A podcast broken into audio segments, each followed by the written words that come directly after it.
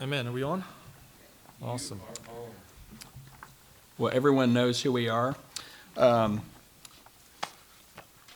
Jeff and I have worked over probably the last almost year, and uh, we- you know we kind of both went through some of the same books and things like that, like uh, Letters to the Church from Francis Chan, and it kind of awakened uh, one repentance in us, but number two, a whole new level of uh, really what going deeper into discipleship and really what does it really look like to multiply the church and you know what was jesus's real model and so uh, i just thank jeff so much for uh, partnering ministries with me and i encourage all ministries of the church to um, to partner together like we are right now and because we all have the same goal Mhm. and we're unified by the uh, we call it the unity of a, of a common salvation Yeah.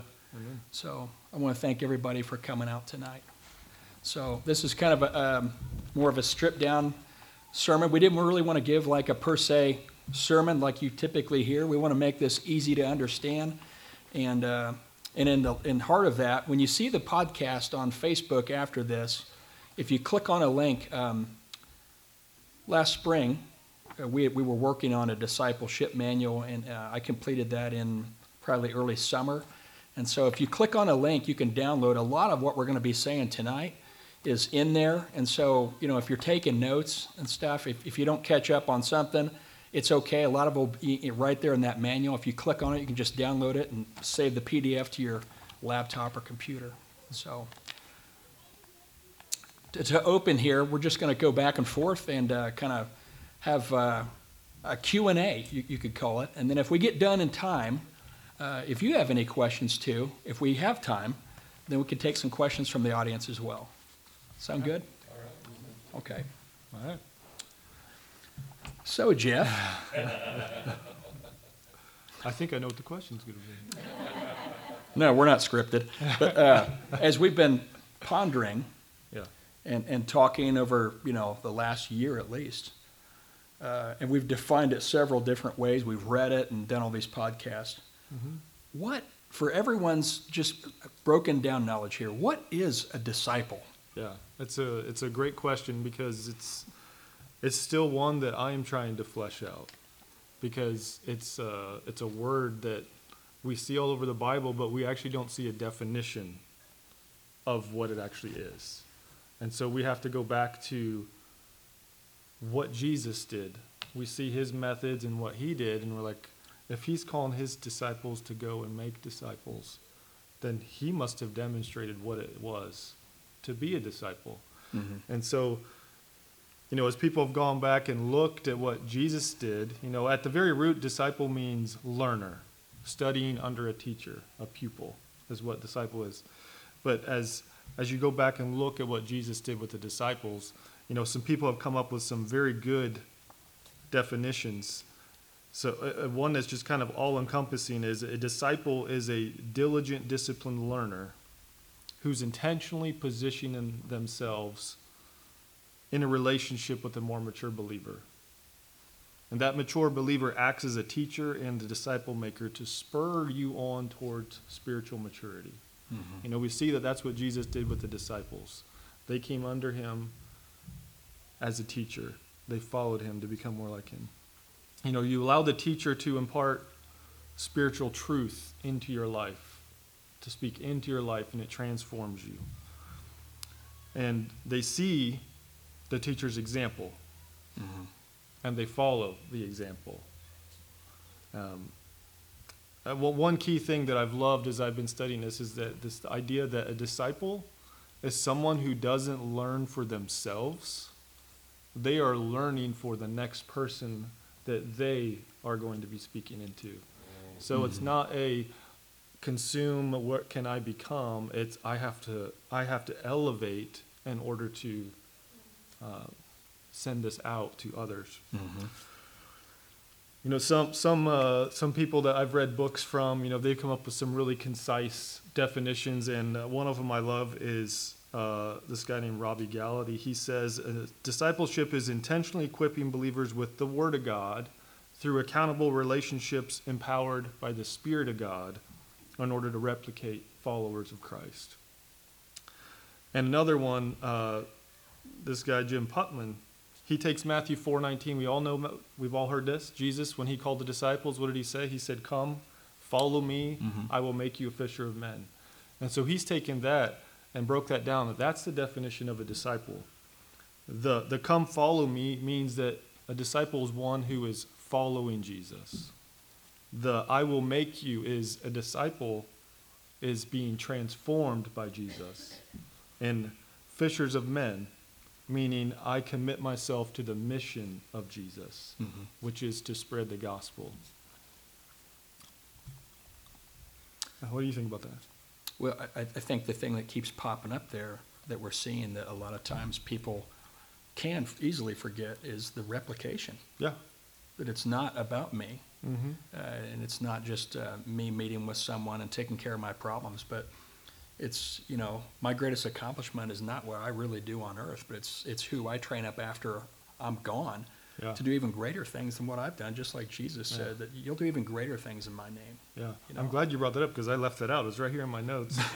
and it's the most important part that we often leave out as disciples is that the end goal of being a disciple is that just as a, a coach coaches a player, the player then becomes the coach.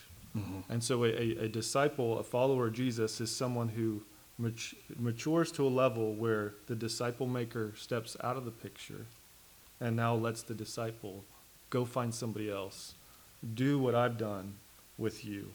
It's this ongoing process of replication. Yeah. So, based on that, and based on, you know, we read also, and with us, is- we know this is pretty clear cut and dry, but a lot of people will ask this question Who should disciple, and why do we do it? Yeah. Again, that's a great question. And I, I think the short answer is who should disciple? Everyone. Everyone. It's, it's, it's, it's clear in Scripture, you know. Jesus' great commission in Matthew 28, right? He said, All authority has been given to me. Go and make disciples, teaching them to obey everything I've commanded you. And I'm with you to the end of the age, right? So he calls everyone mm-hmm. to do it. And the thing, the really cool thing that as I've been studying about discipleship that it's encouraged me is God has always used people Yes. to complete his will. Yes. Mm-hmm. And God always uses people to multiply. I mean, if you if you go back, you know, we all we often look at the Old Testament and see these patterns. You know, the Exodus was a pattern of Jesus delivering. Uh, you know, uh, the, you know, uh, Alger mentioned it this morning in communion. But what do we see in Genesis 2? How, what was God's plan for the world, for people to flourish? Go, multiply, be Yes. fruitful. And here, Jesus in Matthew 28, he's saying the same thing. I need you, go, make disciples. And so God has always used people to reproduce. It's his, it's his intentional, you know, it's, it's his plan to spread the gospel. Yeah. It's, it's what he had planned all along for the spread of the gospel was us individually going, finding someone, get them saved, train them up, send them out, let them reproduce, do the whole thing over and over again. You, you know what the greatest part, you talk about that, it, it- and that's a great point. Have you guys ever heard, what's the greatest part of the Great Commission? Co, not just mission, because, you know, Jesus could have just carried and said, well, I'm going to carry out this mission, but he chose to partner with us. Yeah, What an honor. yeah, As we're co heirs with him, we're also co missioning with him to make disciples that make disciples. That's, uh, that's incredible. yeah. There's this thing too of he needs people to be spiritual parents. Yes. You know, I found uh, uh, as I was listening to this guy, he he sh- he just you know sometimes a simple illustration just just makes it click, and he said, imagine a husband and wife they have a child, brand new baby, they bring him home and they set the baby in the carriage and say, there's the fridge, there's your bed, there's the TV, go take care of yourself. He's like, we would call that abuse. I mean, that child would be taken from you. And as spiritual babies come into our house, they need spiritual parents Yes. who mother them, who father them, who take them under the wings, and you know, as as parents, one of the one of the lofty goals I have, which I think is a com- it's a command that we see in Scripture, is that I need to train my child Yes. in the way he should go. When he co- leaves my house, when my children leave my house, my goal is to have a mature child who can stand on their own two feet. Um, and as Christians, we need to be spiritual mothers and fathers and train up these spiritual babies to people who can stand on their own two feet. It's not relegated to the pastor on Sunday to train these people up. You know, it, it's someone who comes alongside of them. You know, so uh, one thing I want to share is something that this this year that really just mailed me Yeah. was this thing I read where this guy said the gospel came to us That's because right. it's heading somewhere else. That's right. Mm-hmm. The gospel was never it was never an intended for you to get saved and it's and you're done. Mm-hmm. You know, but so many times it, it comes to us and and it stops with us. Right. And it's that reproduction that needs to happen. You know. I, I think that's, that's a problem too. Um, you know, a, a lot of church leaders and anyone that's worked in ministry, uh, and God's word even says that. He says, the harvest is bountiful, but the workers are few. And uh, how often have you guys felt sometimes, I need some help here? But a lot of people don't want to do that, Yeah. you know? And it's just that spiritual maturity level, you know, still at being like a, a spiritual baby or an infant that they, they haven't received that revelation yet uh, to know that uh, I'm actually ignoring his command, Yeah. you know, because it's not really about me. Yeah, exactly. And so the why of why we should do it is because it's what Jesus calls us to. Yeah. You know, as we as we see he he lays out some pretty just tough lines in the sand in Yes. scripture like if you want to be my disciple you, you know, you got to hate your mother and father, sister and brother. You know, you got to give up all you have. You have to lay your life down, just like the, the kernel of wheat dies in the ground. You must die to produce fruit. It's it's it's this. Thing, we're it's just we have to. Yes. This is what it takes to follow him. Die to yourself. And as I've been considering this, you know, what I've seen, and and I think it's um, I don't want to use the word shame. It's uh, it's unfortunate, Yeah. but in and I don't know if it's just an American church or I, I I know we don't see this in some other nations around the world, but we've we've created this gap between believing in Christ and Right. becoming a disciple. Right. We've we've created the I'm saved, but I'm not a super spiritual disciple.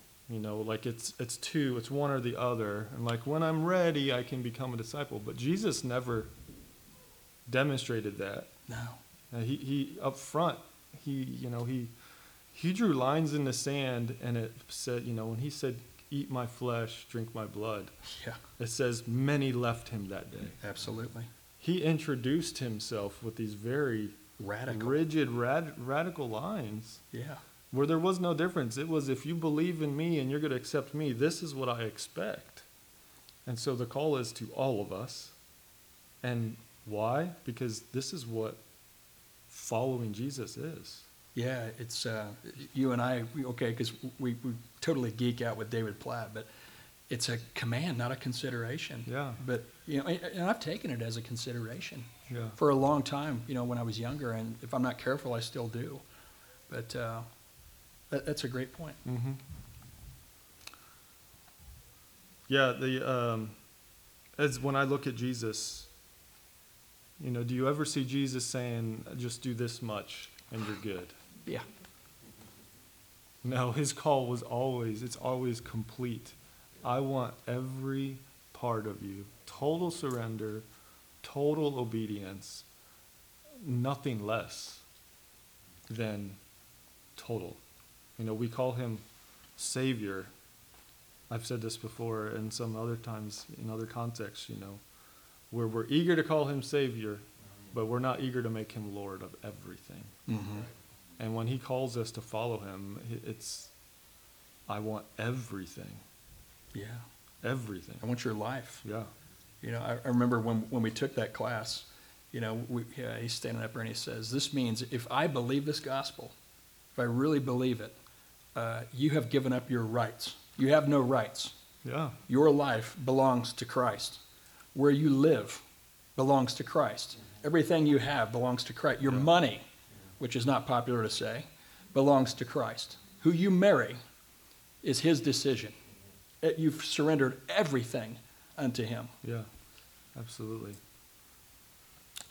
Um, I'll just add this. Uh, I, I kind of just pulled this up, and uh, we were talking about the Great Commission, you know, and uh, this is Chan here talking, and we talked about why do we do it and who's been called. He said, let's look at the Great Commission. Jesus raises from the dead, and then he commands it. That's pretty. You walk over, hey, I, was just raised from the dead to tell you this. You got my attention if you say that. Yeah. And he says, that's a pretty big deal, and a pretty big deal if we ignore that type of command. He was risen from the dead, partially also, to give this command. And he says, uh, when he says, All authority in heaven and earth has been given to me, therefore, go and make disciples. So for us to hear the Son of God say, Every ounce of authority has been given to me, I just rose from the dead to tell you this. So go and make disciples. So if we can't name any disciples that we're discipling or, or we've worked with, that's a pretty serious offense. He says it's a big deal because it was what Jesus did with his life. Yeah. We're supposed to be imitators. You know, he says we're supposed to be followers and imitators of him. And he mm-hmm. spent the majority of his ministry. This is, if you don't know this, this is something I would put in my notes, but it'll be on the outline as well. In Jesus' ministry time here on earth, he spent nine tenths of his time pouring into 12 disciples, digging deeply into their lives. Yeah. Yeah. He didn't he didn't go after the crowds, did he? He he's like he he knew the plan. You know, this isn't in my notes, but as we look at John 17, I encourage you guys to read John 17 where Jesus prays for the disciples. He hasn't even been crucified yet, but he's praying to the Father and said, "I have completed the work you called me to do." Yes. He hasn't even went to the cross. He hadn't even been crucified or risen from the dead yet. But he prays for his disciples and talks about how he's poured everything into them. They believe who I am, they know who you are, they believe my words, they know it. His mission was to raise up these 12 men who could stand on their own when he left. He was going to send the Holy Spirit to lead them, but he his mission was to leave a remnant, leave 12 people that could spread the gospel. Yeah, can you, can you imagine if we grabbed 12 of us and said, okay, let's go change the world? Yeah. It's us. Let's go do it. Yeah. And I'll just share quickly, you know, this this anecdote. I just read it this afternoon and it just it it kind of went with what Eric was sharing this morning about being a doer of the word. But you know, so many times we read the word, we study it, we memorize it, but we don't apply the word. And and uh, a simple illustration this guy said is imagine telling your kid, go do the laundry. and you know, three hours later, you walk by the laundry room and the laundry's not done. And you go and talk to your kid, hey, why isn't laundry done? He's, well, I, I, I can tell you what you said, and I can repeat it just like you said it, and I can even tell you what it means in Greek and Hebrew. and all the parent wants to know is, are you going to do what I asked you to do? And it's so many times we treat this mission, and that, that's what's convicted me over the last year Yeah. that's really uh, pressed hard into me over this past year is like I've been ignoring this, and it's a command, Yeah. and I could I could quote the Great Commission to you, I could tell you what it means. Have I done it? I don't think so. Not to the capacity that He's wanting me to. So, just like that child in the laundry, I disobeyed my father. Yeah, that that is convicting. Um, you know, a lot of times the secular world that's lost, that kind of you know takes pot shots at the church. They say that we come off as they call us religious robots, that we talk a good game, but we're not really so-called the church on the move. We, we don't Yeah. always back up our own words. And uh, yeah, what Jesus called us to do was it's more powerful in what we do even than what we say. Yeah. probably the most powerful sermon we'll ever preach is what we do and not what we say Yeah. so much. So I want to I want to turn it back to you. So now that we've defined what discipleship is and why we should do it, what is it? What is it? What does it look like? Sure. Um, and, and just so everyone knows, we could talk for, we could do a, a mini series on this. We, we could talk for months, and we have Yeah. the last year, and, and we still just laugh and, and keep adding new layers to the onion. But when you look back at the Great Commission, you know, there was a number of commands in there. I, I pulled four of them out: go, make, baptize, and teach. And, so, but, but, you know, to make it much easier and something that you can walk away from here with, if you don't get on Facebook and, you know, if you're not going to click and download, I, I get it. Um, if you're going to write down three things tonight, this would be it right here. Uh, when you're saying, you know, what does it really look like to have discipleship, or what do you really do? Three things really that are, I call they're essential elements, not the four essential elements. These are the three essential elements uh, so far that I've seen that's worked really well in my life and what I've been taught is with someone that you're going to work with or someone's working with you. The first thing is spending time with those that you disciple, sharing your life with them. That's number one. Number two is teaching the, actually, is coordinate, is sending them out like Jesus did the disciples. And number three is the one that everyone hates correct, hold them accountable. A lot of people don't like to be accountable, Yeah. do they? Kidding. And so let, let's kind of drill down on, some of these, okay? Th- These are a lot of fun. Um, spending time with, with those that you disciple uh, is more than just going to, to Cafe Royale and having coffee. It's, um, I heard it best defined, and I really adopted this one because it was exactly how it was for me. Um, yes, it was studying the Word of God together. It was asking a lot of questions, or what, what's this look like? What's this look like? But it's really more than sitting in an office and talking about ministry. It's more than just uh, finding out what this scripture means. It's sharing life with that person. And in that case, it's, it's the relationship. It's impossible without a relationship because you're never going to be vulnerable with anyone that you're not comfortable with, just like in RTF. Uh, and so it's sharing your life with that person, not just doing this or that, but taking them places with you. And ultimately, here, here's where the rubber really hits the road. When I was first discipled, I saw what it looked like to follow Christ, what it looks like to follow Christ by this guy's example. And especially not just by what he taught me here, how he treated his family, how he handled his finances. Did he honor God? Did he, did he obey all of his commands? Yeah. Or did he ignore this or this? No. I mean, this guy was spot on. And so, and the guys that disciple me now, I learn more. And this is where we say a lot of times Christianity more often is uh, caught than taught. Everyone can read something on a page, but when you experience it head on, you seem to really get it. And so, uh, the cost is really high to do that. You're sharing your life with them. You're opening your home. You're, uh, it- like we talked about it, you're actually spiritually parenting that person.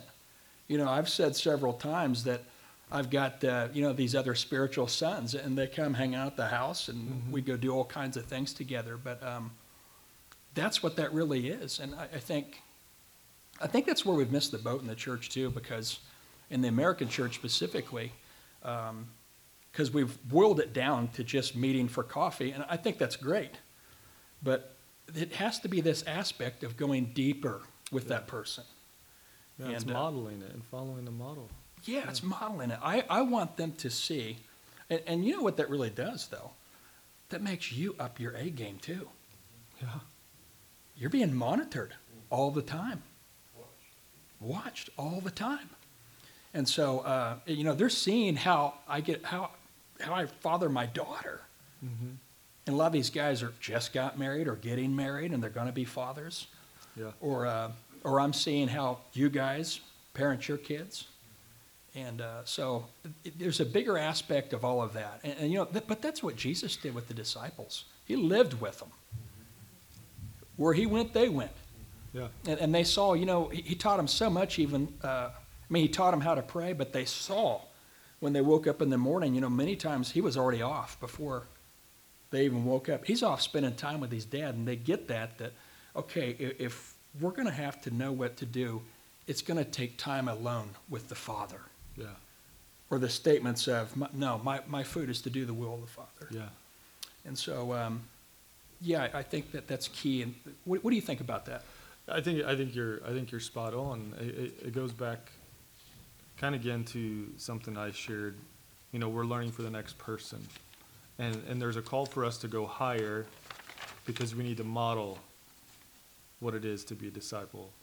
You know, one of the one of the things I've seen, I've watched multiple times over the past year was uh, this guy saying that he, you know, he believes our Christian walk, our spiritual growth will plateau until we take the next step of pouring into somebody else because it's it's it's when we realize we're pouring into somebody else that we have to raise our A game like you said Yeah. you know you know even re- even recently um, you know trying to help a, a, a brother out in the Lord and um, he was in a very difficult situation and and I really had to I, I had I had this group of guys that I'm trying to disciple and and here's a, a really hard need, a difficult situation, and I it weighed heavy on my heart. What do I do? This is going to be really inconvenient to me. this this this situation is going to be really inconvenient, but Lord, your word says this, and I need to model it to these guys. I'm going to do the difficult thing Yeah. and do this. And I and and uh, some of those guys gathered around us as we uh, helped the situation out, and I, I hope it was modeled and demonstrated. And I'm looking forward to even, you know, kind of debriefing with them about what they saw, and uh, and getting their thoughts. You know, but it is it's just this thing of like, it when someone is dependent on you for their spiritual growth, you have to raise your game to be able to invest in them. By the way, you, you did a fabulous job because I was there too. He Uh, was there. He, he did an amazing job. And, uh, and there was even a time when, when it really reached this crucial point and there wasn't a lot of help at the time. And I was out of town on vacation. I, you did an amazing job. Uh, I couldn't be prouder of you. Oh, great. for real. Um, another big aspect, though, I mean, it's not just hanging out and shooting hoops and going places and going to the show, but you know, there is a practical application. And uh, I, I know when I was first discipled, um, and I'll say this, it was pretty stringent, but it was good, and there was a discipline to this. And this was this was modeled out for me, and it was even announced at one of the first times we met, and, and we're breaking bread, and we really stuck to. I'll say this, we really stuck to the four essential elements, and, and at the time they were going through a series on recapturing the church's last to identity. the Acts 2. Acts right? 2, yeah. And so uh, we kept it real simple. We kind of really did the four essentials. But um, this statement always stuck with me. Um, the original guy who discipled me said, um, if I could do two things, if I could only do two things with you, and that's all I could do, I'd be okay with this. He said, number one, teach you how to study the Word of God. And I don't mean just study the Word of God. I mean where you're reading it, and even if we've read uh, John 3.16 10,000 times, he really even said, will you look at this and say, God, may I not be so familiar with this, but may Mhm. I read this like I'm reading it the first time? Yeah, I need you. yeah, This is my daily bread. yeah. This is the very breath of God, and I got to go all week. And I, I'm going to breathe this in, and this is what's going to get me through. If- If this is all I got, this is more than enough. And then he taught me how to pray.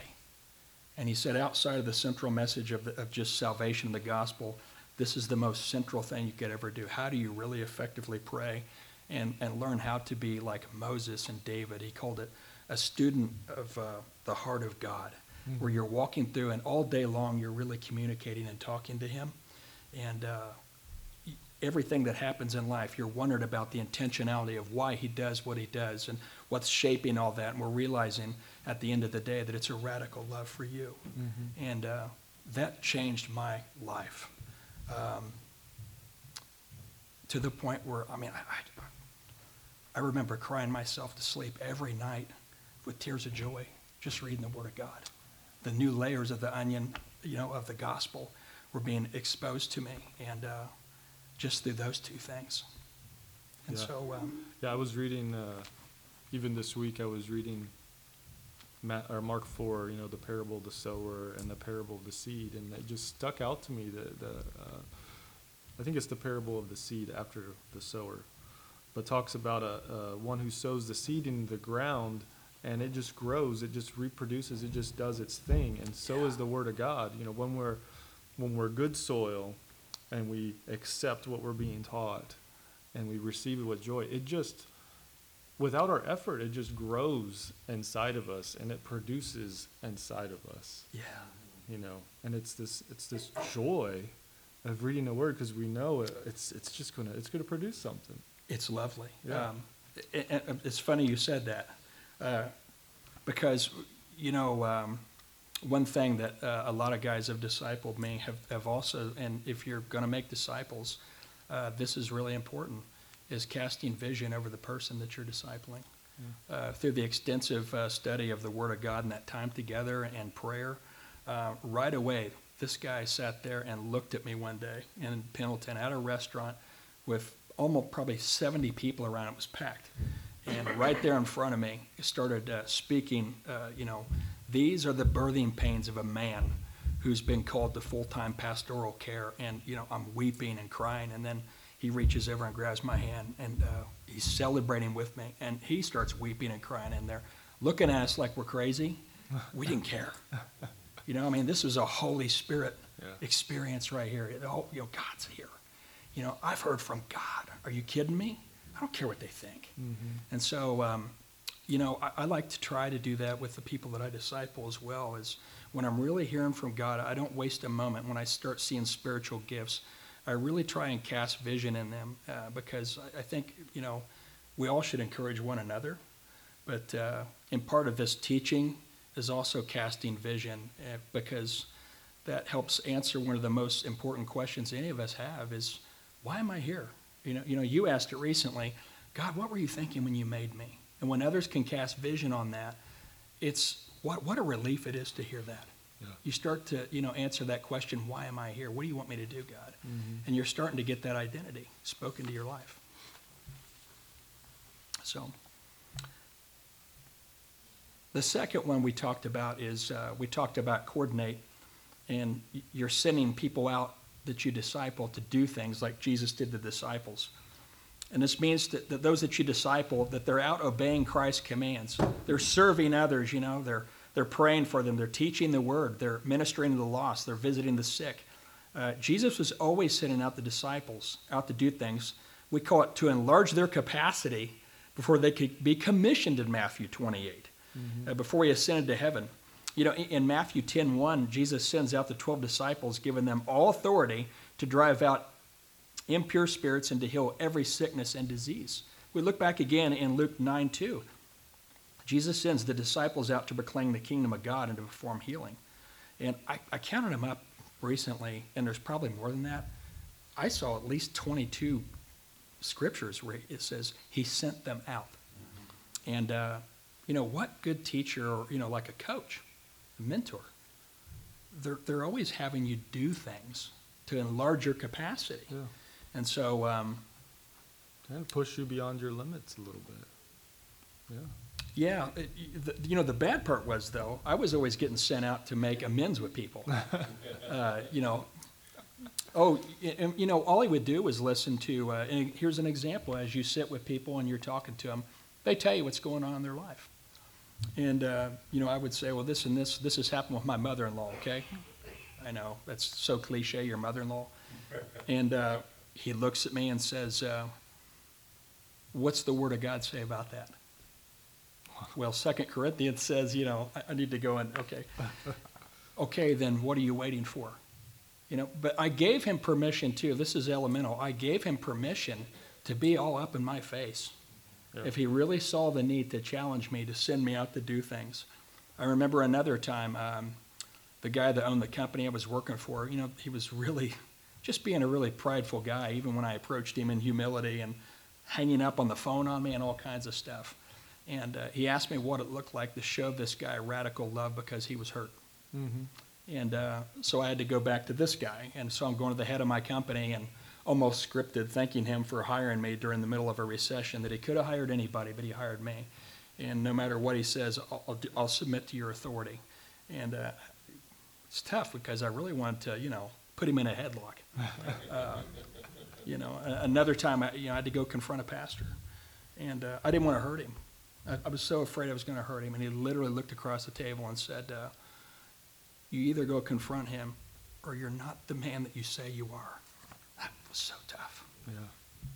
But yet at the same time, he grabs my hand again and prophesied over me what was going to happen, and it came true. And so, um, So he's kind of holding you accountable and sending you out all the same time, isn't he? it, it was a double whammy. Yeah, I couldn't escape. Yeah. But, uh, but you know, it- much like Paul, you know, with a thorn in the side after he, he went through all that, for all the money in the world, I wouldn't have not gone through that hardship because you get so closer to Christ that you have a whole new life. Yeah. So, That's good. Very good. um, as we come to this last one here, and this is the one that, you know, a lot of people, they do seem to fight on and, and, uh, is correct, accountability. And we all need it. You know, I mean, what happens if we're really left on our own, on our own accord? Mm-hmm. Or we're separated from the body, that arm, like you you had that illustration, it just dies, there's no blood supply. Yeah. Hebrews uh, 12, 5 through 7 says, My son, do not make light of the Lord's discipline. Do not lose heart when he rebukes you, because the Lord disciplines the ones he loves, and he chastens every one he accepts as his son. Endure hardship as discipline. God is treating you as his children. For what children are not disciplined by their father? This is often the part of discipleship, again, where uh, I find that people sometimes that's when they start to back out and you lose them. As soon as you start to try to hold them accountable, Mm-hmm. sometimes they start to make excuses and they'll quit coming around. And yeah, I call it we separate the men from the boys, or hey, the wheat from the chaff. Yeah. But uh, what have you experienced with that? Well, I, I think you're right. I mean, I've I've seen um, as I've submitted myself to discipleship, to being discipled by someone else. Um, you you really you you come under them and and you got it's a position of humility. Yeah, You have to be humble that you're you're allowing that person to look into your life and say there's something here that's wrong or, or, or holding you asking you some really hard questions.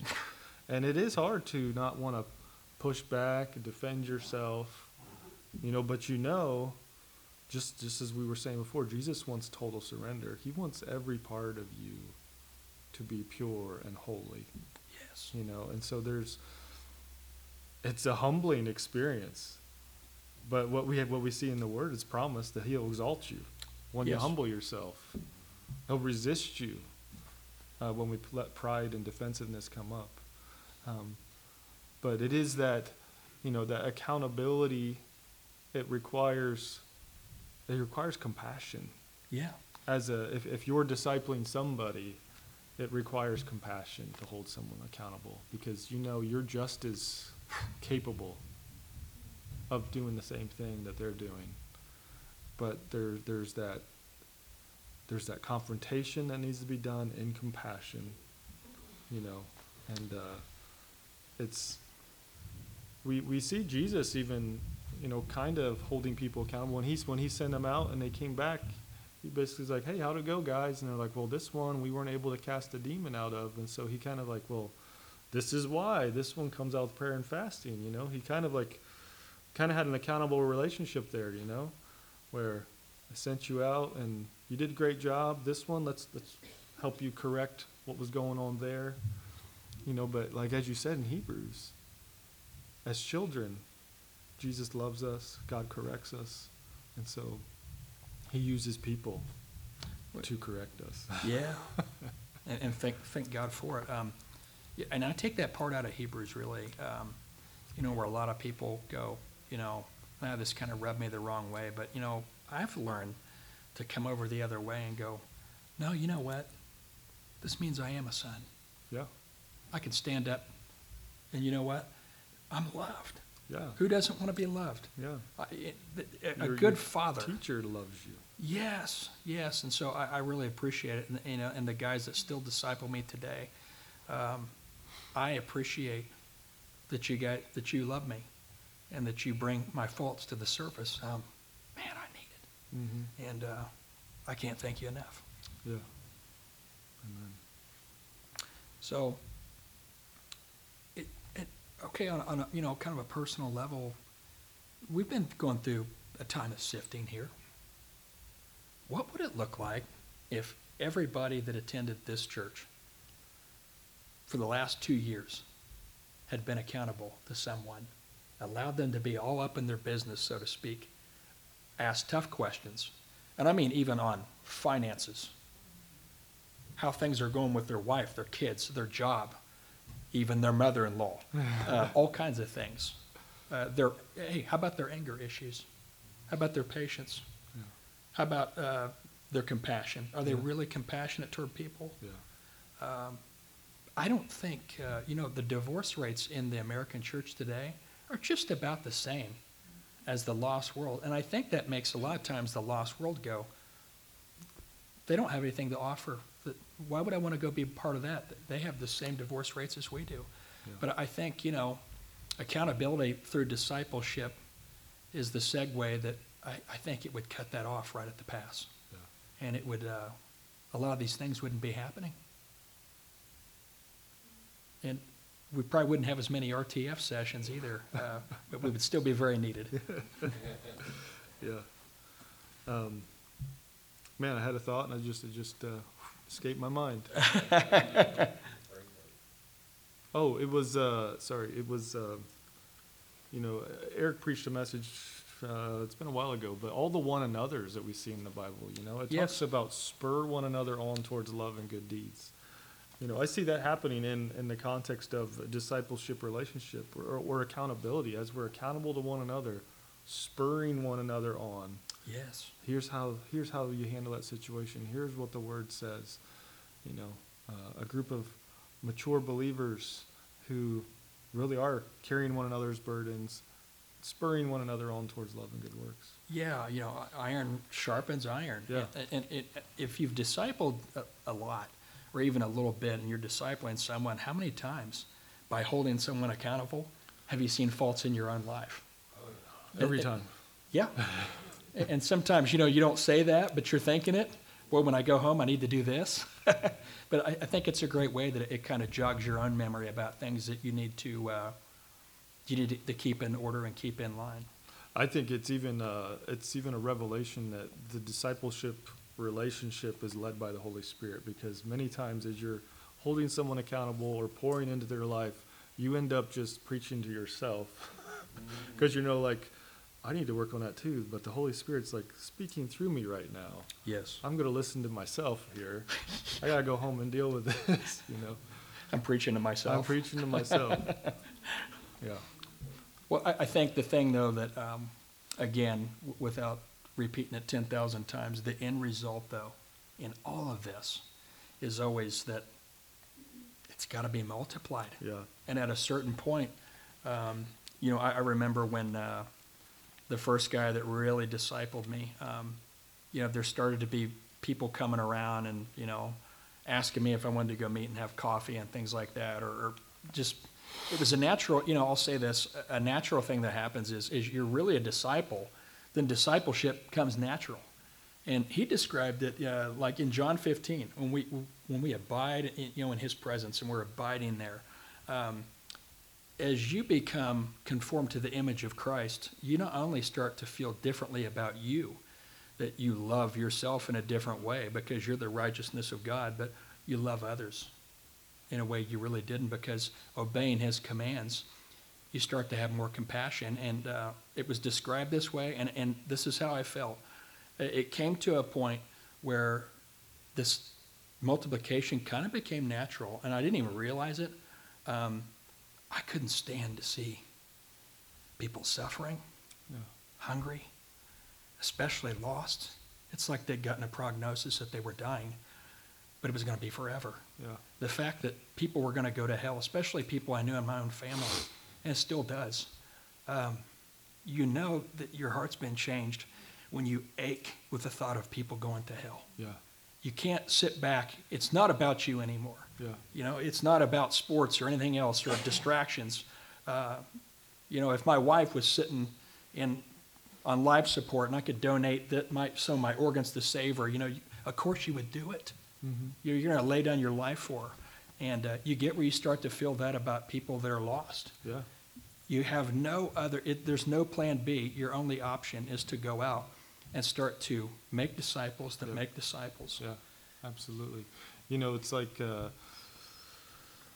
another illustration, uh, as I heard someone sharing, you know, the word cancer is a four letter word to, to most of us, you know?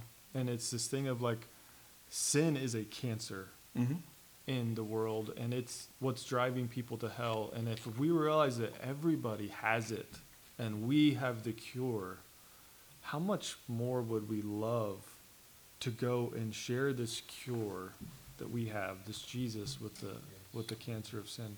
It's it's that thing again of it's uh, not letting the gospel stop with us. It came to us because it's supposed to go somewhere else, and this is the plan Jesus had from the very beginning you know, to do it. I was I looked up uh, 2 Timothy 2 2. It's become one of my favorite verses, and it uh, it's Paul talking to Timothy, and he says, um, "Timothy, what you have heard from me in the presence of many witnesses, entrust to faithful men who will be able to teach others also." So Paul is basically commissioning Timothy to disciple, you know. And if you really think about this this pipeline in Paul's life, right? So so Jesus shared the message with Paul. Paul shared it with Timothy. Now he's telling Timothy, go share it with others who will share it with others. Yeah. You know, so Paul sees that this spreads by sharing the gospel. Yes. And as you as you study the context of 2 Timothy, Paul's in prison when he's writing this. He says near the end of 2 Timothy, I'm being poured out like a Drink a drink offering. offering. He's, Yeah. he's, he knows his death is coming. But what he's also fully aware of is that he has passed the message on Yes. to someone who is faithful and mature, who's going to pass it on to others, who will pass it on to others. You know, when, uh, you know, just kind of a, an anecdotal thing here uh, just came to my mind, even in the news recently, right? We, uh, the U.S. killed that head of ISIS. Mm-hmm. You know, why do we kill the head of something? Because we want to destroy the, the Cancer. the cancer. But if we are all carrying this and we're all mature, we can be removed from the equation just like Paul was. Mm-hmm. Paul knew I'm going to die, but this isn't going to stop because Timothy's carrying it. And and that's how we should all be. We should seek to be that mature believer who's who's invested ourselves so much in somebody else that now they can go. And even when I'm not in the equation anymore, it's going to spread. And hopefully even greater than what we did, Yeah, absolutely. because it's not about us. Yeah. Um, you just brought up something really interesting, and it leads right into to the next thing we were talking about. Was um, so discipleship as a lifestyle, though, really, and this isn't talked about today. Really, um, it's evangelism. Yeah. I mean, we have a lot of cool methods for evangelism.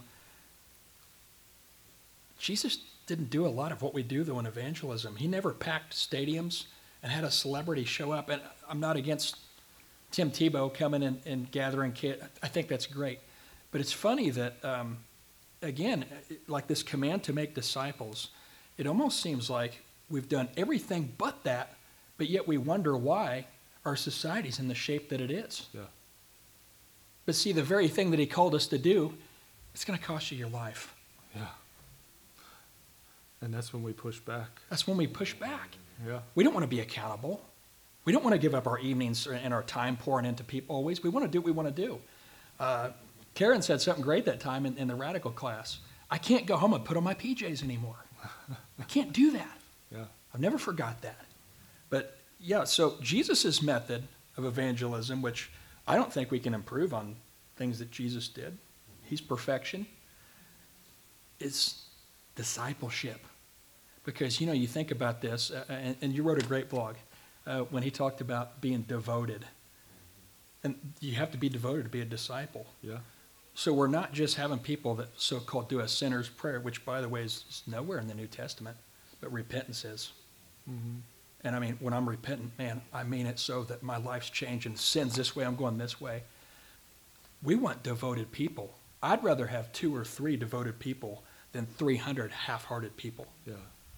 And so I, I find it interesting that, you know, he used disciple making. He, he didn't, uh, nothing against, you know, I, I've done all kinds of stuff. Tra- I've traveled all over the United States and I've tried passing out CD, and I, I'm still going to do all that stuff.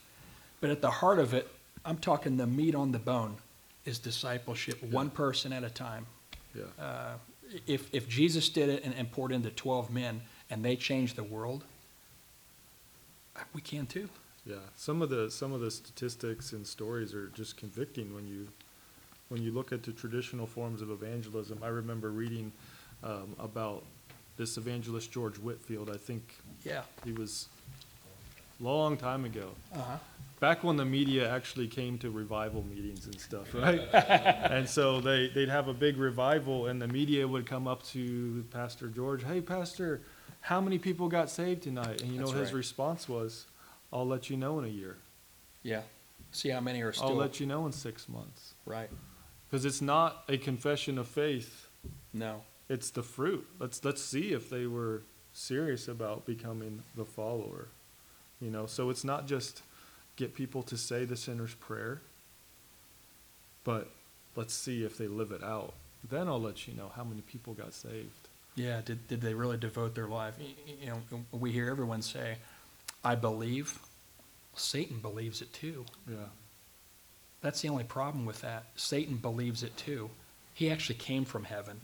He probably believes it more than most of us because he's actually seen it himself. He's seen the Shekinah glory of God. He was defeated by it. He was defeated by it, yeah. So, um, yeah, it's not enough to just believe it. You know, Yeah. are we going to be devoted and do something about it? Yeah. So, um, it, because of what we've all just talked about here, um, here's kind of what's not discipleship. And I'm saying this because I've had a lot of questions over the last two and three years of people saying, hey, does this count as discipleship? And if you're part of any of these ministries, it, it's not a cut on any of that. These are so necessary Yeah. as tools, and they can lead to discipleship.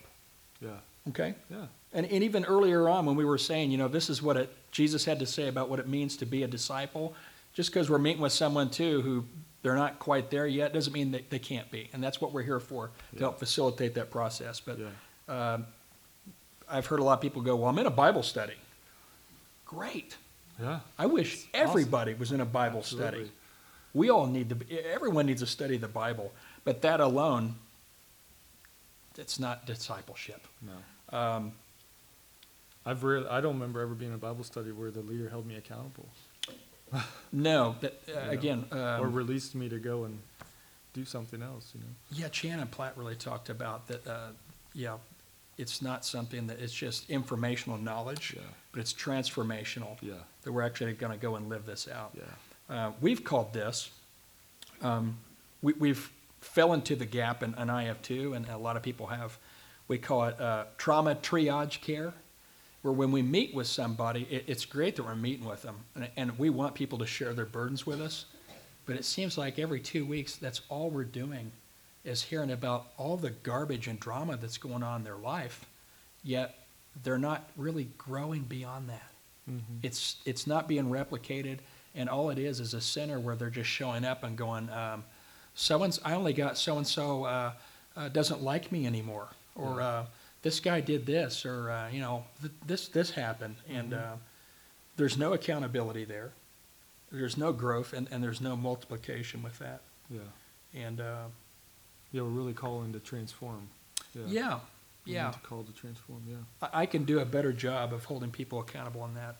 Um, emotional healing, so necessary, very necessary, a great tool, but that in and of itself is not just discipleship. Um, simply meeting for lunch or having coffee and catching up. Uh, my wife calls that waffles for some reason. I don't know why. Going for waffles. Going for waffles, yeah. Um, specific ministry trainings and, and, you know, we could go on and on, but, um, it's that process of, uh, having a relationship with someone who's actually modeling, following Yeah. Christ by their example, imparting into us, sending us out, and then replicating. Yeah, it's the mothering, the fathering, the, the, we're producing spiritual offspring, Right. which is the goal. Yeah, Yeah.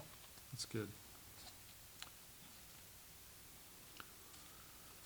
So, um, now that we've defined all that, I'm sure you guys have lots of questions, but I'm, I'm sure one of the big questions is going to be, so uh, I know what a disciple is and I know what it looks like. How do I get started?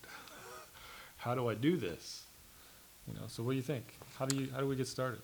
That's, that's one of the biggest questions that I've got. And Yeah. um, you had a great point on that. Uh, Before we do anything, pray. Yeah. Absolutely. Right. He who yeah, lacks get that, knowledge, ask. yeah. Yeah. Get that revelation. Get that Ask the. Holy Spirit. Lord, what is your revelation here of what disciple making is? What are you calling me to do? Put that revelation in my heart. And I, and I can say, I've experienced it this year as I've been praying about this and seeing this and like, what does this look like? And it's just, it's, it's come alive in me. You know, uh, earlier, Eric, you asked if anybody had a prophetic word or anything, and as I was praying, I thought I would wait and to share this till now. But I saw all these bundles of like matchsticks, all bundled together, just individual bundles of, you know, I'm talking about. They're just like kind of wrapped in plastic, but they're all stuck together. And I just saw one of them getting lit. One of these bundles of matches getting lit, and you know, matches next to matches, and it just takes off. And I just, I felt like there was this thing of, as this takes root, as we pray, Lord, help us to do this, help us to obey your command. It's going to get out of control. I mean, it's just matches just going off. Each of us are these bundles of matches, and as we come in contact with each other, it's just going to light a fire, and it's just going to spread and be uncontained. Well, I, I know it was the Holy Spirit talking to you because uh, Karen had a word a couple weeks ago about uh, God being a consuming fire Hmm. right up front. And I showed with Eric, I'd been on vacation in Gatlinburg, and literally uh, there was a big fire behind the Walmart consuming a tree, and it was just consuming this thing. Yeah. And, um, you know, for a long time, I've been writing down uh, that God kept telling me He wants sons and daughters of fire. And uh, even our group, I, I, you know, I like to name it Sons of Fire. and uh, even when we were worshiping tonight, it's funny you, you talk about fire again, because uh, I heard it again. As I am a consuming fire, you are to become sons and daughters of fire, Yeah. and, and consume also, Yeah. and go out and be what I've called you to be. Yeah. So. I know even as I've been praying over the past year about discipleship, one of the things that I immediately, when I saw this, when I started studying discipleship and I saw this command and ignored, I immediately started to feel Yeah. guilt Yeah. and shame. And so as you pray, realize that, you know, this is not something we've done well. You know, um, I mean, if I asked you guys when you first got saved, how many of you were discipled, I'm guessing. Is anybody gonna raise their hand? I guess I could ask that question. Was anybody discipled immediately upon being saved? No, it's it's just something we haven't done well in our culture, in our church community. So don't feel shame, don't feel guilt that I'm not a disciple. You know, it's it's pray for that revelation of what it is, and uh, know that the Holy Spirit is there with you. But one important thing that I added that I added in here is, you know, I had to repent. Yes. You know, when we when we see when we get a revelation of a command that we're clearly not following, it, it causes concern. It causes us this godly sorrow where, Lord, Yeah. forgive me for ignoring this, you know. Yes. I shared that in my testimony about India when I just saw all these people Yeah. and realized I wasn't prioritizing the gospel. I wasn't prioritizing raising up disciples. I, it brought me to repentance. Yeah. And so I would say pray and repent as the Lord leads you to repent because we've been for too long ignoring this. Yeah, I mean, uh, you know, if you're really a disciple, again, then he's sovereign, Yeah. he's sacred. Then his word also, when I don't obey that, it should bring godly repentance. Yeah. Yeah. That's good. Um, it- But, you know, and I think a lot of what we've had to say tonight, you know, it could come off as, uh, we're not finger wagging or anything like that. I'm as guilty, Yeah. probably the guiltiest person here. Um, I think, though, it's good news. It is. He is the good news. The good news is, though, you know what? We know this now. We can do something about it. Yeah. And so um, I'm here to say tonight, you know, we're all in this together. We all need each other. Yeah. And you know what the good news is?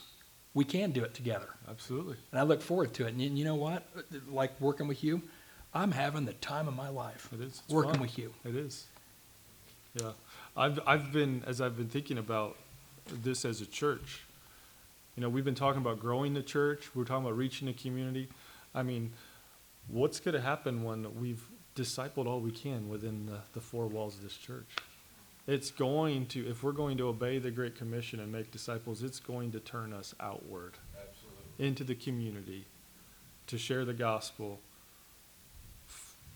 create a brand new spiritual baby, and create, a, you know, a spiritual adult out of that. Create a new family. You know, it's going to, again, it goes back to this is Jesus's desire, Yeah. his plan to spread the gospel. And, and you know, a lot of times um, we always say that we need to take what is going on outside of these four walls and not just do it here. Yeah. You know, it- that, that is totally, uh, and if not, then we go back to what you and I studied that time, and it was a controversial statement. You know, Chan says, uh, I think many times actually Satan is happy with the way we do church, and, and everyone got their ears up. What, what are you talking about? And he said, we will be moved during a service, we'll receive revelation, and we'll even look at each other on the way out and say, that was so good. I cried. He said, but do nothing about it after we leave the door. And, uh, but this is a call to, uh, I mean, how many people do we know out there that don't have parents, period? And on top of that, need to be spiritually parented. Yeah. I, I can't count them all. So, uh, the harvest is bountiful. Yeah. You know, one of the ways we can get started with discipleship, for those of you who have children, as you know, start at home. Start with your children. You know, it's, uh, I know we've said it before, we've said it from uh, the pulpit. I believe Karen would agree with this statement, but it's not the children's minister's job to raise our children. Right. You know, if we look back at Deuteronomy, you know, what's Jesus said? These commands, that- or not Jesus, well, God is Jesus, but these commands I give you today, teach them to your children. When you, where you walk, when you get up, you know, wherever you're at. I mean, if, if you read through that, actually, I have it written down here. You You shall love the Lord your God with all your heart, with all your soul, with all your might. These words that I command you today shall be on your heart. Teach them diligently your chil- to your children. Talk to them when you sit in your house, when you walk by the way, when you lie down, when you rise. I look at those four things, it's like that's discipleship. Mm-hmm. Wherever you're at, bring them with you. Teach these things to them. You know, as parents, we're, we're commanded to raise up our children in the ways of God. And so, can you imagine, Karen? Children discipled by their parents and released into the world, you know. How, how beautiful would it be when, when uh, high school kids or, or leave this house and go off to college and they are fully equipped disciples of Jesus And making disciples. and who are making disciples. You know, and as parents, we can start at home. You know, Well- but we have to commit to it. I- I- you uh, you know, the, the big thing that is easily convicted, and we see this in, you know, working, you know, in the church, we get so busy. Yeah. And uh, you and I both said this. This can, you know, I need to do a better job of doing this at my house. Yeah. And you are, and, and I am too. We're both having uh, family devotions, and we're breaking bread now at meals, and, and have been convicted. But I go back to 1 Timothy again. 1 Timothy two four.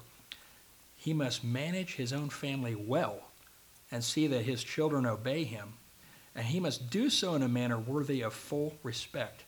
If we don't start with our own households and have them in order, we actually disqualify ourselves from managing anything else in the body of Christ. Without taking care of this first, start with your own family. Yeah. And so, um, I, I think to the world too, it comes off. I mean, how many times have we seen that too? You used to hear pastors' kids are the worst. and, and maybe, th- you know, they were so busy with, with great intentions trying to carry out the gospel. Yeah. But you know what? Probably might have neglected their own family because they were so busy out there doing this, not knowing that the very foundation of what people see was rotting and caving in and falling apart and could destroy their whole witness. Yeah. And, uh, but yeah, we have a sixty-one percent rate of when, uh, our high schoolers a lot of times go off to college, that they walk away from their faith. I think that would fall to almost zero if, uh, we had a normal culture of discipling our families. Yes, absolutely, absolutely. You know, some other ways to, to get started, you know, it's, uh, just ask yourself, do I have a spiritual father? Do I have a spiritual mother? Have I made any spiritual children? You know, evaluate yourself, you know, we're called to examine ourselves. You know, so ask yourself, you know, who, who can you ask to disciple you? Mhm. if you feel that you need someone to disciple you.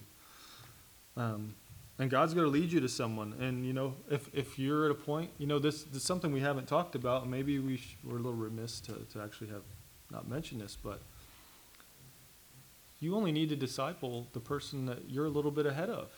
That's right. You know, you don't have to be this super spiritual, you know, Pastor Eric, or I'm not saying you're super spiritual. You know, I'm just saying we elevate certain people, don't we? That oh, they're a more mature believer, but we just have to be a little bit ahead somebody. That's right.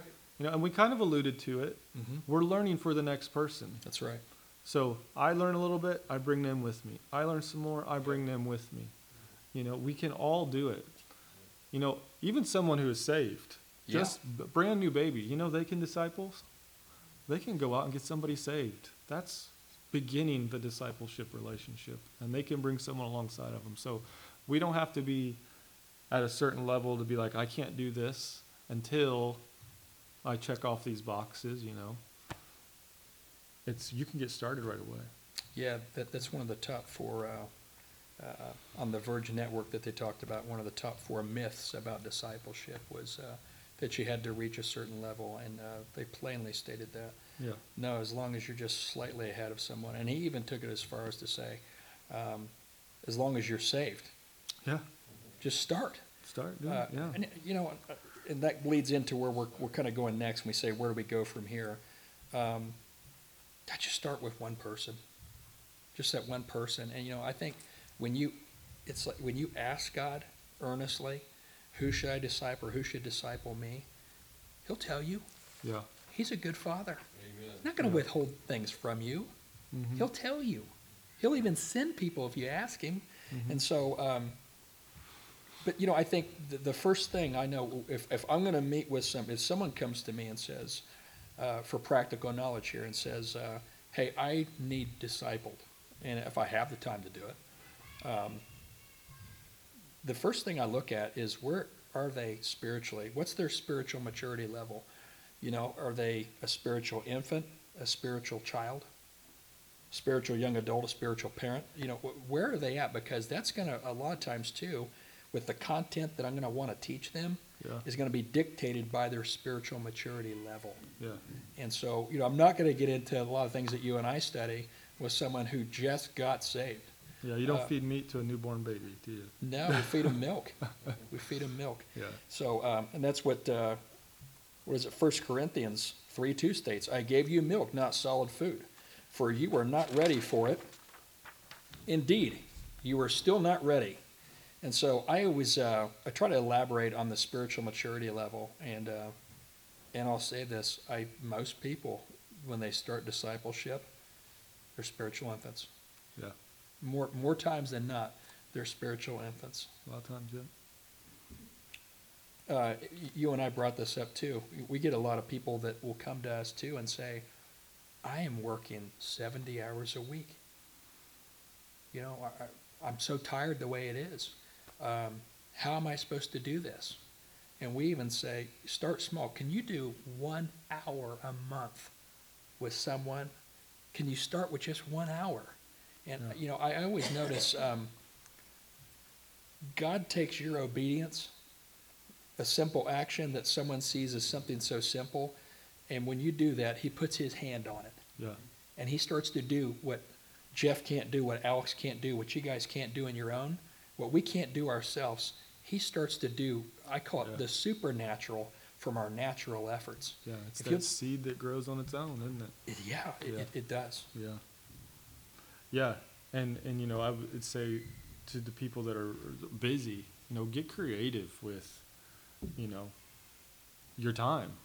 You know, how much of your time do you have free that you're like you're going somewhere or you, you know you have time in the car? You know, be listening to something. Be um, you know, listen to podcasts or Yeah. something or you know lean on that spirit that disciple maker that spiritual parent like what can i be doing in this time you know get creative you know to uh to get the word in you and to begin discipling I, I do that a lot. Um, you know, even Jorge, a lot of people know who he is. He, uh, There's a guy, disciple, and he doesn't live here. And people are going, "How does that work?" You know, he, he's in Miami and you're here. This guy's hungry. You know, he flew up here to be baptized. We talk every day on the phone, and he pours out what's going on in his life. And Yeah. uh, you know, he's listening to the podcast every day and reading his Bible and saying, awesome Here's what I dug up from that. And so, Yeah. yeah, don't limit yourself by what you can just always do in person too. Half of my clients call and, and want to talk and pray and stuff. And so I think you can get very creative. Uh, I even had to Skype for discipleship, but I wanted it so bad. yeah I, I couldn't get enough and I want to be trained and I wanted to go out and, uh, you know, I was sit back then, I want to change the world. Yeah. And so I'll do whatever it takes yeah. to get this wonderful knowledge from this guy. yeah. I think what we're seeing is you know obedience really is the key Absolutely. to to doing this is we have to get started you know? And the thing i've been learning is like i've i've i've been discipled. It was never impressed upon me to actually replicate until it was really this year where i was reading it and then like oh wow i'm supposed to be reproducing like i've totally left this out you know? But what i've seen is you know the holy spirit leads each one of us differently. There's no like cut and dry this is exactly how you disciple disciple you know? Do these six steps and you will produce a disciple. Yeah. or go through this curriculum and you will produce a disciple you know? It's it's led by the holy spirit. And you know as we see in the bible john had his disciples right Yeah. i mean you see the pharisees talking about the disciples of john right so you kind of take on the flavor, I guess, of the person, I guess, who's discipling you a little Yeah. bit, you know. But it's led by the Holy Spirit, and you know, He just He guides you, He directs you. Don't be afraid to make mistakes. Yes. You know, I'm still learning how to do this. You know, my wife asked me, "Well, h- what do we do here?" And I'm not sure. I'm still learning to do this myself. You know, but isn't that the great thing about God and the Holy Spirit is that He allows us to make mistakes. He Yeah. uses us, and ultimately, He's the one that makes the seed grow, not me. Yeah, you know, one of the guys that discipled me always told me, you know, not only are God's graces and mercies brand new every day, thank the Lord, but they're especially brand new for those that are obedient. And uh, as we, you know, as we say here, and it's become a famous phrase, uh, we meet everybody right where they're at, not where we want them to be, Yeah. and, and work where God's working. Yeah. And, and He does that with us, and He always has. Mm-hmm. And, uh, you know, I I don't mind seeing my daughter make mistakes if she's obeying me, though. Yeah. There's all the grace in the world with that, and I can work with that, Yeah. and so can God. And, uh, and, you know, the great thing about mistakes are we learn. That enlarges our capacity. Yeah. Absolutely. We kind of come to the end of this here. uh, But I'll just say, um, I don't know how to say this any better. If you really give your life to this, there is a contentment and a peace and a happiness because you're always being pressed to go deeper and deeper in God's Word, in prayer, and out sharing the gospel and uh, facing your own fears, conquering new heights the whole time. Um, I remember then that was spoke over me too. There is a peace and contentment be for you and your family beyond your wildest dreams. Yeah. And uh, I'll say this, I even remember weeping another time at the table and just talking about how, how gracious God was. And, and uh, hearing uh, you are experiencing sweet seasons of growth. And the great news is, unlike an athlete, that their body wears out and their career is pretty much over and they can become severely depressed. You know, as our outward man perishes, our inward man grows and grows. And so I remember saying, You mean it can stay like this forever? I can be this happy forever? Mhm. He goes, Not only as happy as you are now, it can keep getting better because you're going to keep growing the rest of your life. You can keep crying yourself to sleep with tears of joy for what's been done to you and pouring that out to other people. Yeah, absolutely. And so uh, I'll say that uh, if you want an antidote for depression, which seems to be a melancholy that's swept our society, or purpose in life, or what have I really been called to? What do I do next? Discipleship will answer every last ounce of that. Amen. Absolutely. I was thinking the same thing. You know, through my through my spiritual walk, I've hopped from ministry to ministry, from thing to thing, to try to find that that calling, that thing that God has wants me to do. And sometimes you get to a point where you know you're burned out, or you feel like there's something more. Yeah, And it's like it's so clear in Scripture, like this is what God's called us all to do. Yeah. And sometimes I've I've been wondering, you know, is this like you said the antidote? Is this what's going to propel us and keep us moving forward with joy, because we're we're walking this thing out that God has called every one of us to do. yeah, you know, there, there's no greater satisfaction. I think you all will agree. When you know you're right where God wants you and you're doing what He says, doesn't it feel good? Yeah. Doesn't it feel good? Amen. So, Yeah. Well, we have, uh, you know, we've mentioned a lot of things that we've been studying and stuff. I think in that discipleship manual, you have a whole list of resources and things that we've been reading. You know, you're always welcome to come and talk to us, and we can drop a whole bookshelf on you, you know, as we've been studying this. And uh, what's really cool is, you know, I mentioned the different flavors kind of thing, you know, is like there's there's so many men of God and women of God that have have their their own like go-to book. Like here's how you do it, right? But what you really see is at this core, it's the spiritual parenting, the Yeah. spiritual fathering, the creation of a you know, the raising up of a spiritual child absolutely. and, and, and really investing yourself in them. Yeah. Um, You know, the last thing I'll, I'll add on this, um, as we all, you know, and we, we have spiritual parents and, you know, you and I, we go, oh, well, Platt and Chan said this and that. And we find it easy sometimes to, uh, to stifle the language that God made to come out as you. Because you're so heavily influenced by Yeah. Bill Johnson or Kris Vallotton, whoever it may be. We all have our favorites. But, um, you had it right. What was God thinking when he made you? Yeah. And there's something so unique and, and so unto only you. And there's something so beautiful that's supposed to come out of each one of us. And that's why we're all different. There is a style, even in discipleship, that only Jeff can do, that only Bruce can do, that only Karen can do, that all of you, that only you can do. And uh, always press in that, you know, if none of these resources were here and all we had was the Bible, it's more than enough. Absolutely. And uh, if I just read this, I'll figure out exactly how God wants me to carry this out for what only I was created for, not you or him or anyone else. But God has a very personal thing for you in all of this. And I, I think it's going to speak to your spiritual identity and give you much greater purpose too Mhm. as you uh, walk all this out. Yeah. Well, a- amen. That's good. Um, I know it's been quite a while here, I think. I didn't pay attention to time specifically, but um, I do want to take an opportunity. If anybody has any simple, quick questions that we can try to give a simple, quick answer to, you know, we kind of want to open it up to you guys and just, uh, it might be great question. Let me catch up with you some other time. We can talk about that. But Is there any like just real pressing question? Even if you just leave it with us and we can think about that. You know, I didn't think about that. That would be great. you know? Yeah, we haven't figured this out really. I mean, we have more questions than answers still. Yeah. Uh, And I'm really counting on Bob Hughes to ask a really good pressing question. You got one? Well, go ahead. And I don't care if it's a gray area.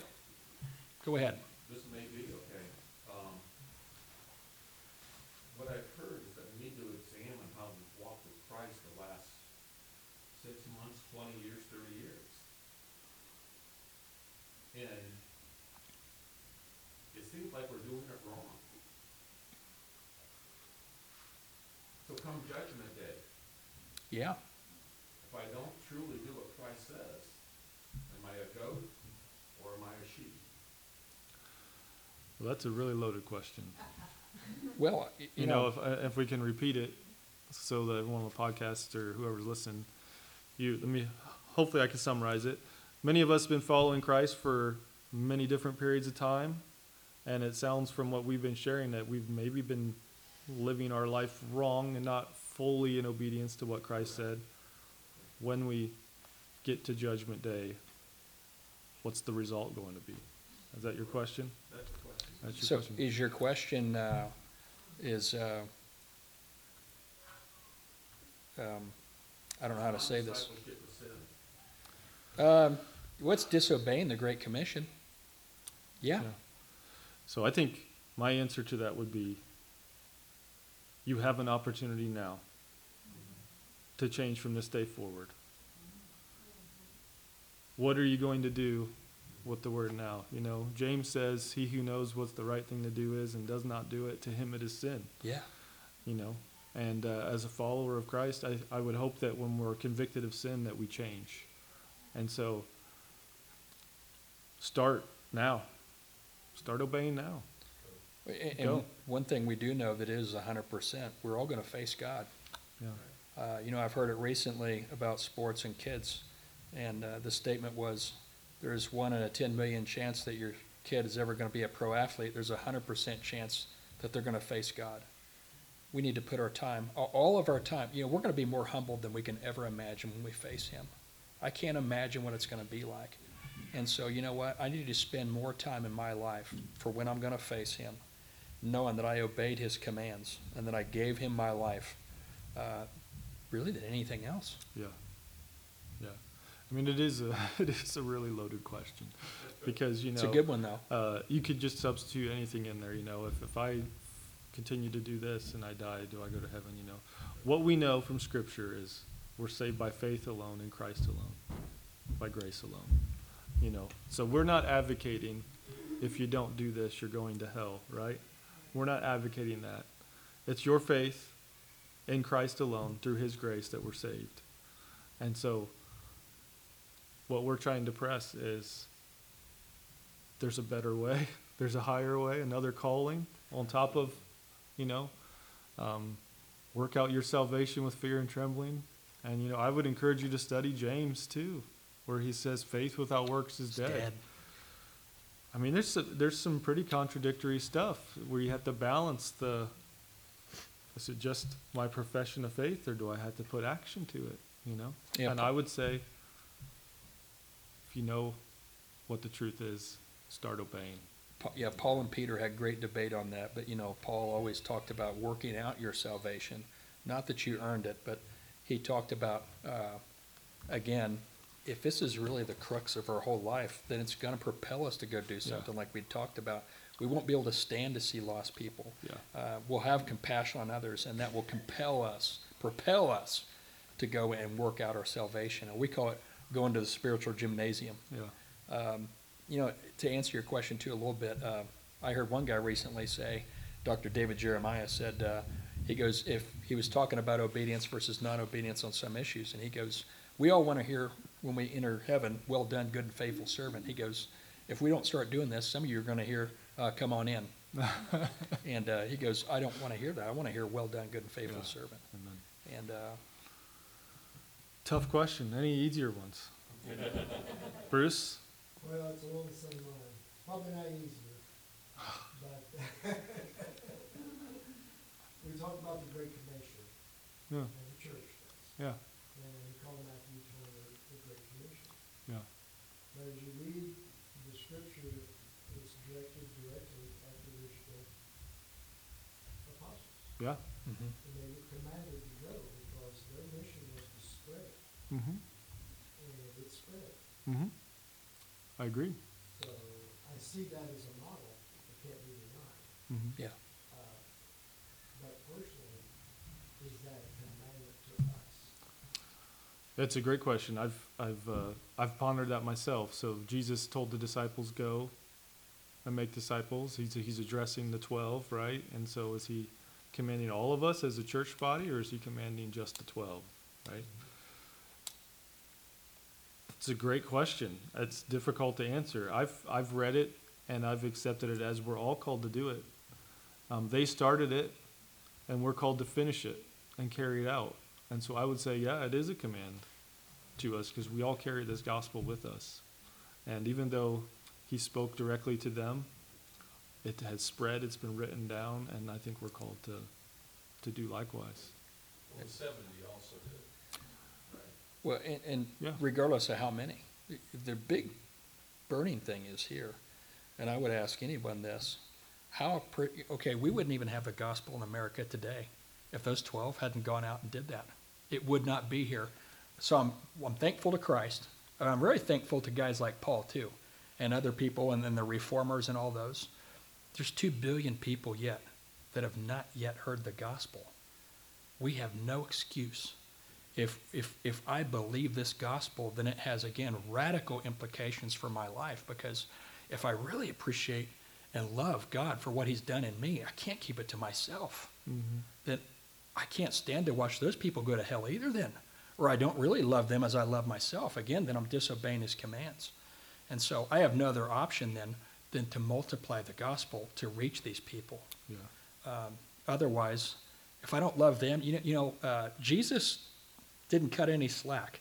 Uh, he said, uh, "Love God with all your mind, body, spirit, and soul, and then uh, love your neighbor as yourself." Well, if that's the truth, I can't say I love Him if I don't love them too. And so, all those unreached people, if I love them, why would I deny them what I've been given? Yeah. I can't do that. Mm-hmm. And so, yeah, I think the Great Commission, uh, you know what?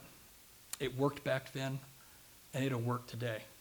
And uh, it doesn't need to be improved upon. It is what it is, and uh, it, He is the same yesterday, today, and forever. Yeah. And uh, I'm glad because I couldn't figure. I'm hard, I have a hard enough time figuring that out. If they were putting new layers on it, I'd never get it. so, I yeah, hope that helps a little bit. It's a great that's question. a great question, though. Yeah. I'd encourage you to study it and, uh, and dig into it. Um, I've, I've looked into it a little bit, and there's people that, uh, some wonder, you know, where it says in the Bible that 500 saw Jesus. Yeah. Some wonder if were they there in Galilee when he told the disciples to meet me there, and that he wasn't just speaking to the disciples, was also that 500. Mhm. Maybe they were there as well, and they heard this commission as well. Interest is interesting to think about, uh, but again, it's it's a it's a pray. As we said, pray, see what the Holy Spirit reveals to you, uh, how He wants you to walk out discipleship. Maybe one more, Susie. Okay. So if I'm hearing this correctly, then the model is for us to pray. You know, who are we to disciple? We should be looking. Yeah. So, um, I guess my question is just, my heart goes out to so many people Yeah. that I have a hard time knowing the focus. Yeah. So. You mean discerning on How- which one to choose? Which ones and even to the depth of it perhaps, and how far, you know, um, like we, my heart goes out to so many Yeah. that I, I can become overwhelmed in how to lay that time that you're committing to. So when you're talking about this, and I Mhm. know we each have to look at our own hearts, our own time, and what we can invest and say, Lord, what do you want me to lay aside in my own life? I don't have time to do this. Mhm. But did you have kind of a, an idea of how many you wanted to really sell into and discipleship when you started even? Yeah. Just one, was it more? Um, well, I mean, you know, at the time I started to disciple, I know that the pastor who discipled me, uh, I don't think it'll be as hard as you think. I'll tell you why. Um, he's a pretty popular guy, and a lot of people seek him out. But at the time I met with him, I, I was telling him I feel kind of guilty for taking up. We'd gone really long on a lunch. It was it was north of three hours, but you know we were just going deep, and it was just a, an intense session, and. Uh, and I, I, was apologizing and saying, you know, I, I feel, I feel bad for taking your time, because I know not only you- you're a father to so many kids, uh, at home, but also, you, you know, I'm not the only guy meeting with you, I don't wanna take up other people's time, and he says, no, no, no, no, you're all I got right now. I can't get people to be accountable, to read God's word, and to be responsible. They only show up when it's good for them. Hmm. I, and I'll say this, I don't think you'll have as hard a time as you think. Sad to say. Um, it will weed itself out very quickly. Yeah. Yeah, that's, it's a, it's a good way to put it. You And know, I've, you know, I've always said this too, um, and seen it and seen it modeled. Uh, if you're pouring into deeply more than two to three people, you really can't go that deep and share your life with that many people. And there's got to be a normal occurrence of them going out and replicating this, and then, then we're bringing in more people. Um, yeah, and, and that becomes a problem where we're, a lot of times, we're skimming the surface with a lot of people, but we're not really going as deep as we really should. But, and the problem is there's not enough people. The harvest is bountiful and the workers are few. That's a dilemma. And so I, I think that's, I'll say this. We got to make the main thing the main thing. Mhm. We get so many things off to the side, and I'm, I'm as guilty as anybody. But this was, again, if he said, I just got raised from the dead to tell you this, maybe this needs to be the ministry of the church and not just a ministry within the church. yeah. Well, I was gonna say, Jesus was the perfect disciple maker, and he could only do twelve. So don't do more than twelve, Susie. Right. Hey, and even, Uh, but- and but- one of those sold him out too. But uh, to kind of add on to Alex's point, I think I think he alluded to it. I want to help clarify a little bit. Is that when we pray about who we should pour into, we also set an expectation. Right. You know, when we enter into a relationship with somebody to disciple them, we are investing ourselves in them, and there needs to be an expectation laid out up front that this is a time where I'm going to be spiritually fathering you, spiritually mothering you, and this is what I expect.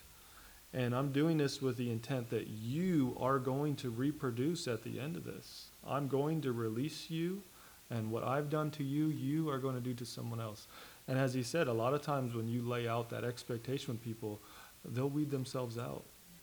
I think that's probably the missing link for Yeah. me, is that I hadn't set some expectations. And so like you said, then it would hit a rocky point, and then like I said, it does kind of, and we go, did I, what did I Yeah. do? Well, he even taught me to, you know, when we talk about accountability, where a lot of people kind of squirm and, and want to get out of there, um, he taught me to always, you know, ask someone, what do you, what does accountability look like to you? Because I don't want what I think that it is and you to, to be here, and I'm expecting this, and, and you're not there yet, again, on the spir- spiritual maturity level. And so let's find common ground on what you think accountability is. Let's talk about that. Let's, let's read God's word about this, and let's come to an agreement and then we can move forward on that. You know, Jesus said, you know, when he talked to the rich young ruler and when he talked about being a disciple, you know he said? Count the costs. Yeah. No man is going to go build a tower without first assessing this. And he talked about going to war, you know. And so uh, we, I think we have to count the costs in all things and lay those out with people. And, uh, Absolutely. and Jesus did that sharing the gospel because Yeah. if he is the rock of integrity, and he is, well, of course he's going to tell the truth. He's going to lay all the cards on the table. He didn't want people to come back and go, well, you didn't tell me I had to do this. No, he told them almost brutally everything. Yeah. And I think people will respect us a lot more if we're just honest and upfront to begin with and lay these out. Yeah. And one other thing I wanted to add is, you know, as we, as you begin this and as you consider who you're praying f- to pray for, who to invest in, as Alex said, when we see the lost, we want to touch everybody. Mm-hmm. But when we really focus in on a few and really pour into them, what we're creating is somebody else who can then do the same, you know. Um, I could have showed you a graph about how uh, uh, discipleship is exponential. You know, as you pour into two or three people who then pour into two or three people, you know, if, if, if an evangelist saved one person every day of his life for like 15 years, he only reaches like 5,000 some people. I mean, you'd have to do the math. I could be a little off there. But in those 15 years, if you started with three people who then turned for another year and poured into three people, it goes into the hundreds of thousands of people reached because it's exponential. So even though as we have this heart for many, let's I would encourage you to hone in on the one and really invest yourself Amen. to create a mature person who's going to also do the same thing. Yeah, that, that graph, uh, we saw that in Radical, and, uh, it was in like twenty or thirty years, it somehow multiplied up to four billion people. Yeah. Yeah, I've even seen, I mean, it's a, it's a pipe dream, but if you took everybody who professes to be a Christian in the U.S. Yeah. and you got them all to begin discipling, you could reach every person on the face of the earth within a generation. And that's four out of every five people, the latest that I heard even today. Four out of five people profess to be Christian, but yet only one out of those four actually believe God's word for what it says that it is. Yeah. Well, amen. We've kept you. We've we enjoy this obviously, um, but um, thanks for letting us share this. I appreciate it. Uh, I I love working with Alex and uh, on this and and really seeing his heart and he's encouraged me and I hope this has encouraged you guys. And and we're open to questions, phone calls, whatever. If you want to reach out to us, we want to help you with this. But uh, I, I hope we've, we've, we've kind of opened the fire hose. I hope we didn't open up too far. Yeah, we, we didn't want to egg you to death. Michelle gave great advice on that this morning, didn't you? On that, uh, keep it to this, and, uh, it was great advice, but, uh, we'll do anything to help, uh, increase your capacity as well to do this. Yeah. And, uh, and it's great working with you too. I love you, man. Yeah, it's I- awesome. I appreciate that. You've Yeah. really, you've really partnered with me. I love you. Yeah, thank you. Well, let's uh, let's close in prayer. Um, Lord, we just uh, we come to you with humble hearts, and we thank you, God, that you've called us to disciple. Lord, that you value us so much that you want to use us to affect others, to to spread this message, to spread spiritual maturity throughout the world, Lord. And we just thank you that your Holy Spirit is with us that your Holy Spirit leads us and guides us, that you transform our hearts. So, Lord, we, well, first of all, we say we're sorry for ignoring this, Lord. I Oh, just, I just repeat that even in my own life, Yes. I haven't prioritized discipleship or the spread of your gospel. Thank you for Forgive me revelation. for doing that, Lord. You are worth so much more worth it all. than my convenience. Worth it all. than my con- comfortableness. You're worth so much more, Lord. Forgive me for not considering and obeying what you've called me to do. But Lord, I just pray even now that you begin to drop in our hearts and seal in our hearts this desire, this, this love that we see that you spread to your disciples and how you've commanded them to go out, Lord, that that would become our desire Our desire. that you work with us and lead us and guide us, Lord. We just praise you for who you are. You're a good God who loves us dearly, who doesn't look down on us, No. You're content with us. but you raise us up and exalt us as we humble ourselves. We thank you, Lord. We love you and we praise you because you're amazing. I love you, Lord.